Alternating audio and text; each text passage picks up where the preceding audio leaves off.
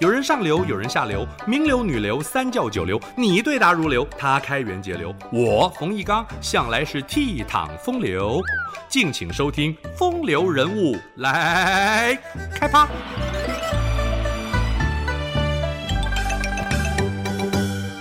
伏羲和女娲是历史文献中最早的创世神。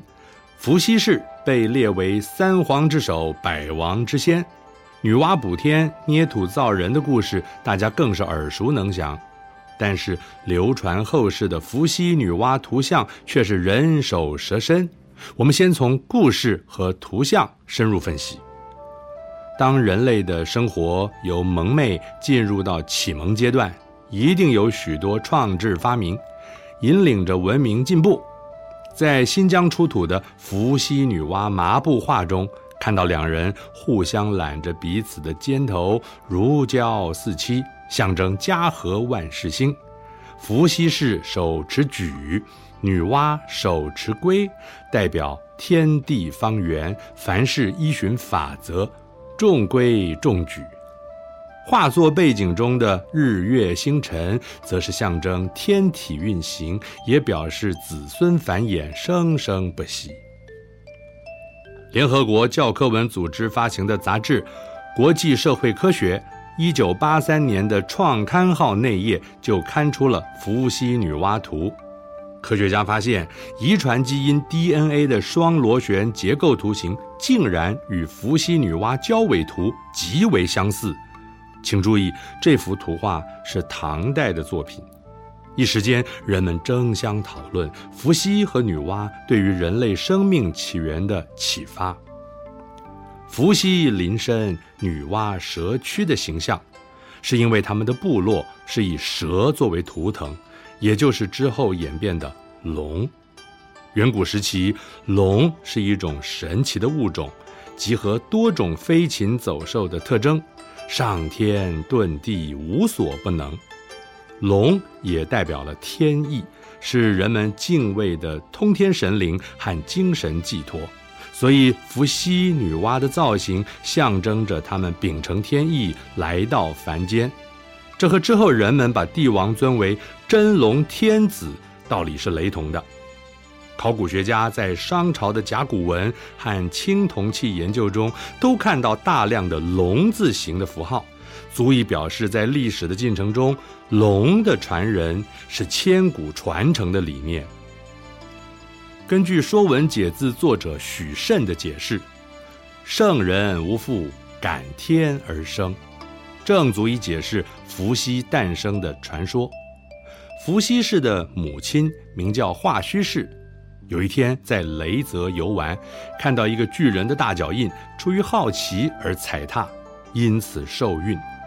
非常奇特的是，华胥氏的孕期长达十二年才生下伏羲。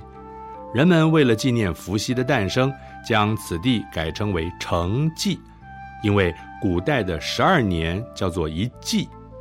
陇西成纪，也就是今天的甘肃天水，所以当地被称为西皇故里。伏羲氏的历史定位不在于出生考证，关键是创制发明，例如教导人民结网捕鱼、畜牧渔猎，并且制定嫁娶。《礼记》记载，伏羲氏以两张鹿皮为聘礼，经由下聘、媒妁等嫁娶制度，杜绝了知其母而不知其父的群婚和族内婚。此后，男婚女嫁，子从父姓，组建家庭。姓氏制度不仅端正了男女关系，规范了人伦道德，社会生活也因而稳定。伏羲氏还发明陶埙、琴、瑟等乐器，创作乐曲歌谣，陶冶人们的品德，所以被称为人文始祖。伏羲氏的另一项成就是创制八卦。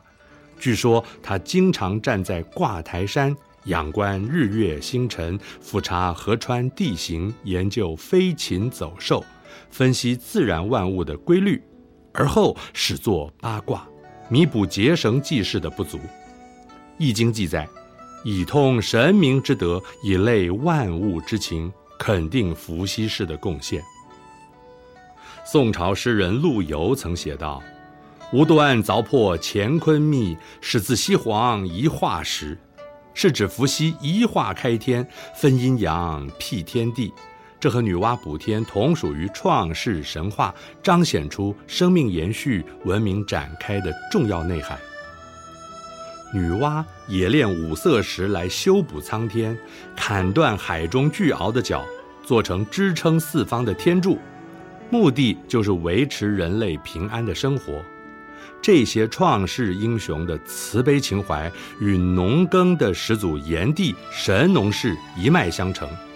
神农氏首创木制的农具耒耜，又教导人民种植五谷、稻麦、黍稷、黍，让大家过上定居的生活，不再只仰赖渔猎为生。其中最伟大的贡献就是神农氏亲尝百草，辨别各类草药的功效，可以医治百姓的病痛，直到最后自己也因为误食断肠草而牺牲了生命。神农百草经因此被认为是最早的一部中医药学论述专书，描述了三百六十五种草药的功效。神农氏被尊称为药王和五谷王。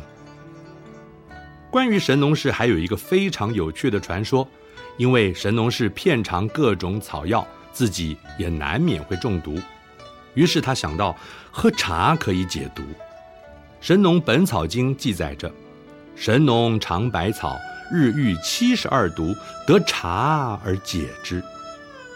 唐代的茶神陆羽就明确指出，茶之饮发乎神农。时至今日，品茗喝茶已经是我们不可或缺的日常。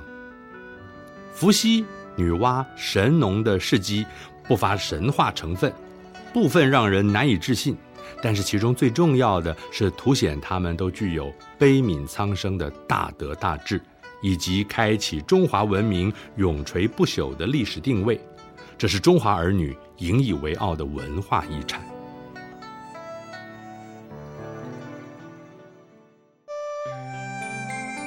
以上风流人物来开趴，由中华文化永续发展基金会直播。